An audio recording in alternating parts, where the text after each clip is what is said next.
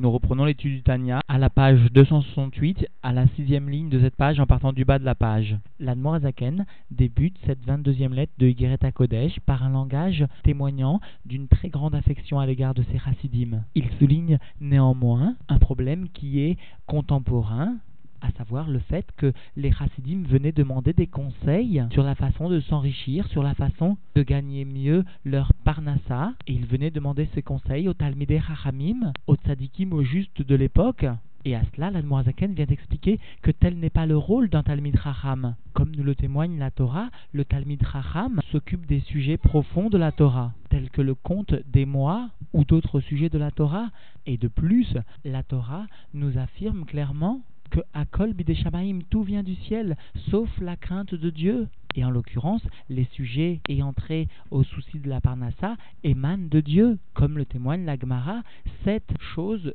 sont cachées de l'homme parmi lesquels la venue du Mashiach et la façon dont l'homme va aussi trouver sa parnassa. Alors la Noazaken nous fait remarquer que la Gemara met sur un même plan tant la venue du Mashiach que la façon dont l'homme va gagner sa parnassa, parce que justement ce sujet est bien caché de l'homme, et même des Talmidei Chachamim, si ce n'est les prophètes, les premiers prophètes de la Torah ceux de l'époque de David Ameller, du roi David, comme Shmuel Anavi, mais en aucun cas les Talmidei Chachamim de notre génération, de nos générations. L'Anmurazaken fait ensuite remarquer que tout juif qui veut établir une relation de panim bépanim, de face à face avec la divinité, tout juif se doit alors de recevoir, d'accepter les isurim, les souffrances relatives notamment à la parnassa, béava avec amour, et ne pas chercher à se dérober et à aller chercher d'autres conseils et encore d'autres conseils auprès des Talmidei Chachamim. Et cette attitude sera bien sûr contraire à l'attitude des Ovde Gilulim, des serviteurs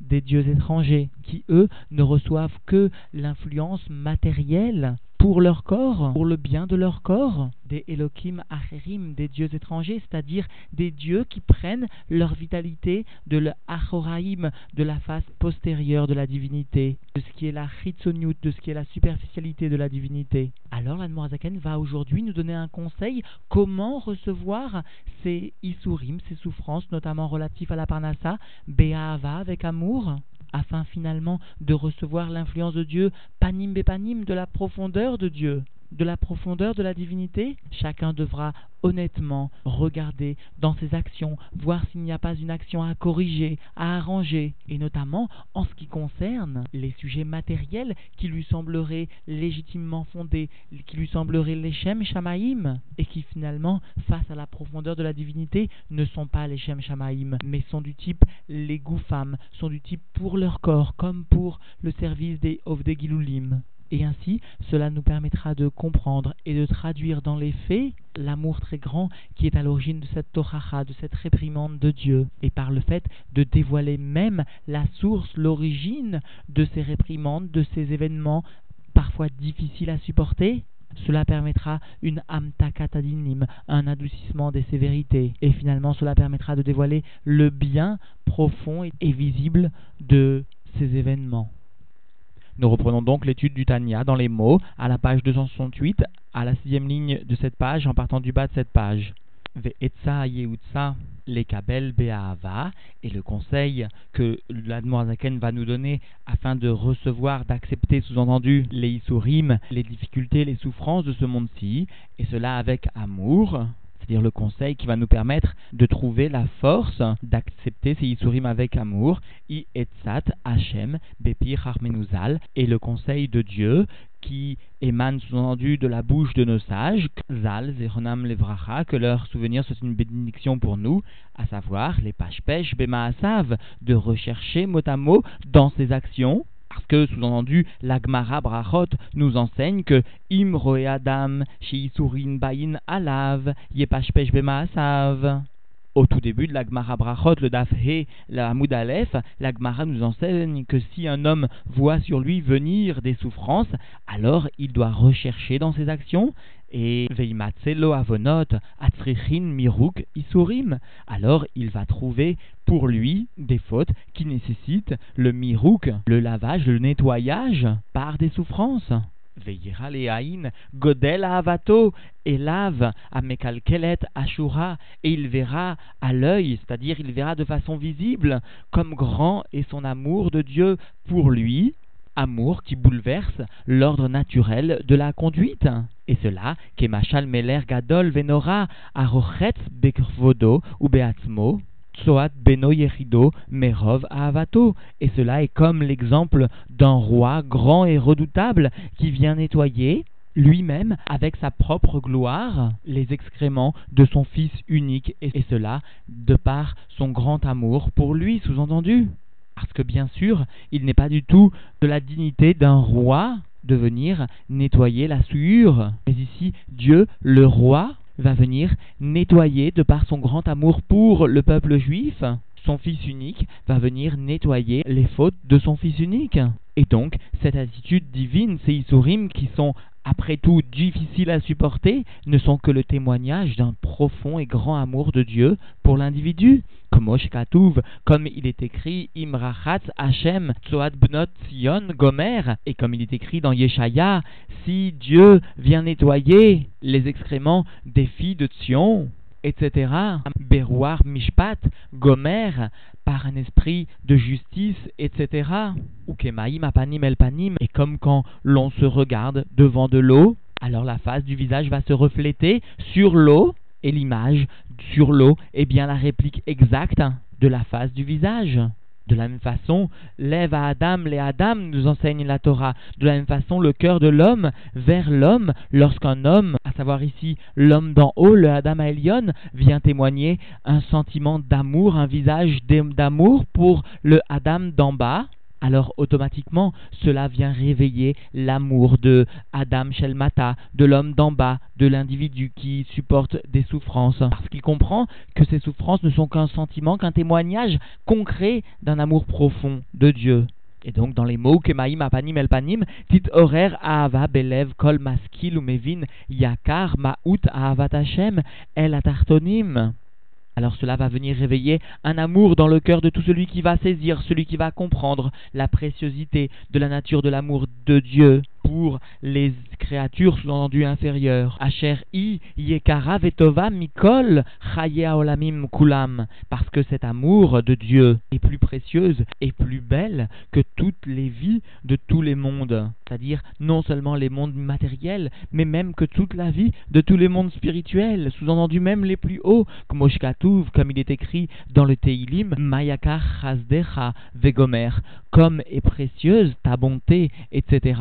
C'est-à-dire que la bonté de Dieu qui s'exprime pourtant par des souffrances, dans ce Olamazé, comme cette bonté de Dieu est précieuse, nous enseigne David Ameller. Et aussi, il est écrit Kitov Chazdecha Mechaim Gomer. David Ameller a aussi exprimé comme est bonne ta bonté, ton chesed, plus que la vie, etc. C'est-à-dire que David Ameller exprime bien le fait que nous devons savoir supporter et apprécier ces souffrances, même si ces souffrances viennent dépasser le guédère de la vie, c'est-à-dire viennent l'emporter sur la vie, viennent entraîner la fin de la vie. Parce que cette bonté, bien qu'elle émane concrètement par une sévérité, par une difficulté de l'homme à supporter, ces difficultés ne seront que temporaires pour un instant, alors qu'en revanche, le bien qui en découlera, lui, sera éternel. Et donc dans les mots, qui a bechinat ou chaya chaim shebechol aolamot, parce que la bonté qui est sous-entendu l'expression du niveau de l'amour, l'amour profond de Dieu pour le juif, alors cette bonté s'exprime par le fait qu'elle est la vie des vies de tous les mondes, c'est-à-dire même des mondes les plus spirituels, les plus élevés, qui ne seront accessibles pour nous que les Olamaba, que pour le monde futur ou que pour Biata Mashiach, que après la venue du Mashiach, Moshe Omrim, comme nous le disons, sous-entendu dans le Shmoné Esrei, Mechalkel Chaim Bechesed, toi Dieu, tu distribues, tu donnes la vie avec bonté. C'est-à-dire que toi, Dieu, tu donnes la subsistance, tu assures tous les besoins de la vie par ce récède, par ces isurim, qui certes sont difficiles à supporter, mais qui permettent à l'homme de recevoir l'expression de l'amour profond de Dieu. Et alors, alors lorsque l'individu saura accepter cela avec Ahava lui aussi, et ainsi cela permettra, nous explique Norébéim, de recevoir en profondeur chez l'individu l'amour divin, et donc la Hashpa'a, l'influence, la Hamshacha, la descente aussi de lumière de l'amour divin. Et même plus que cela, nous explique Norébéim, la différence entre le stade du Rai, le stade du règne animal, et le stade du Médaber, de l'homme, eh bien, se situe par cette notion, par cette possibilité de comprendre et d'accepter, de recevoir les Isurim Be'ahava, que l'homme, lui, lui seul peut témoigner à Dieu, alors que l'animal ne se conduira que selon ses sens premiers, selon sa teva, selon sa nature propre. Donc, il n'ira que vers ce qui lui procure un bien tangible, accessible, Alors qu'en revanche, un homme, l'individu, lui, par son acceptation de ses Isurim Be'ahava, amènera la chorma, la sagesse la plus suprême, à se dévoiler dans son dibour, et ainsi il méritera l'appellation ou l'appartenance au stade du Médaber, de celui qui s'exprime, qui exprime la chorma, la sagesse divine, qui reconnaît le bien la préciosité de la lumière divine, quelle que soit son expression. Donc, Ve'az, eh bien, lorsqu'il comprendra cela, Gam Hashem iten atov, Ve'yaer pana velav, alors même Dieu donnera le bien et viendra éclairer sa face vers lui. Il s'agit ici, nous explique Norébéim, d'un tov bégalouille, d'un bien dévoilé qui apparaîtra alors. Et Dieu éclairera donc sa face vers lui, c'est-à-dire que la panim, la pnimiut toujours, la profondeur d'en haut de la divinité va venir éclairer la face de l'homme, l'individu. Cela va être l'expression Beprinat Ahava Megula d'un niveau de l'amour dévoilé, Asheraita Trila Melubeshet ou Mesuteret Betochachat Megula cet amour qui était au début, au départ, habillé et caché au sein de ce châtiment, de cette réprimande plutôt mais qui n'était qu'un dévoilement d'une réprimande, mais dont la profondeur, sous-entendu, était bien un recède profond, un bien profond. Veit matku beshorshan, et alors les sévérités seront adoucies dans leur source, parce que les sévérités dans leur propre source ne sont que bien, ne sont que du bien profond, elles émanent de Attik, nous enseigne la Chassidoute, plus que cela nous enseigne les Rabbiim. Le principe est le suivant, l'etzmola be'ayatika, il n'existe pas de côté gauche dans Attik, c'est-à-dire qu'il n'existe pas profondément de sévérité, il n'y a qu'un chesed, seulement la lumière qui émane d'un niveau aussi élevé, lorsqu'elle s'exprime, lorsqu'elle descend, apparaît alors comme une sévérité, parce que ne peut s'habiller profondément dans les kélim et s'exprimer sous forme de. Et tout ce qui ne peut être perçu par l'individu lui semble contraire à sa nature et ressenti par l'individu comme un châtiment, comme une souffrance. Veidbatlu adinin, netzar, cela, vaed, et alors seront annulées les sévérités, et cela à tout jamais. Et donc, en définitive, l'Anmorazaken est venu donner un conseil afin de pouvoir accepter ces Isurim, ces souffrances avec amour. Et pour cela, donc, il nous rappelle la parole de nos sages dans la Gemara, à savoir le fait de savoir regarder dans ses propres actions, voir s'il n'y a pas quelques actions pour lesquelles il est nécessaire de faire tchouva et qu'il est ainsi possible d'améliorer. Ceci est la première attitude à adopter. Et ensuite, il faut aussi comprendre que lorsque une sévérité arrive sur un individu, elle est comme ce roi qui viendrait nettoyer lui-même les déchets de son fils unique. Et donc cela est bien l'expression d'un amour intense du roi pour son fils unique. Et enfin, la Zaken conclut par le fait que justement, lorsque l'individu saura accepter ses Isurim Be'ahava, cela permettra le dévoilement du bien qu'il cache, du bien que ces Isurim voilent parce qu'en fait, ces Isurim n'émanent que d'une source de bien profond, seulement cette lumière étant trop élevée pour être accueillie, acceptée par les Kélim ici-bas, ces Kélim ne la supportant pas, la ressentent comme étrangère à eux, et cela est perçu, nous explique Norébéim, comme une souffrance. Mais profondément, il s'agit d'un bien intense. Il faut dévoiler par la takat adinim, par l'adoucissement des sévérités, c'est-à-dire par reconnaître leur source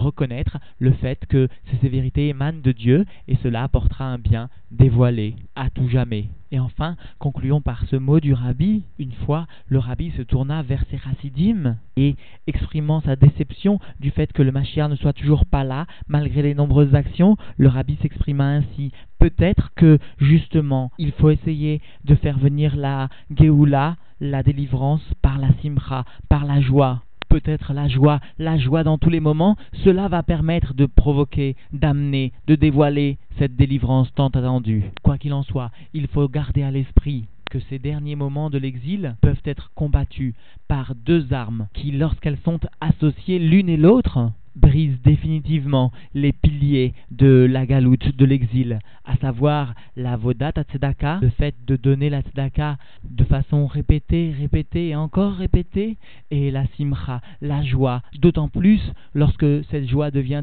une véritable mitzvah, comme dans nos jours de la fête de Sukkot. Alors Yechi Adonenu, Moreinu Verabenu, Meler Amashiach le Olam Vaed. Yechi Adonenu, Moreinu Verabenu,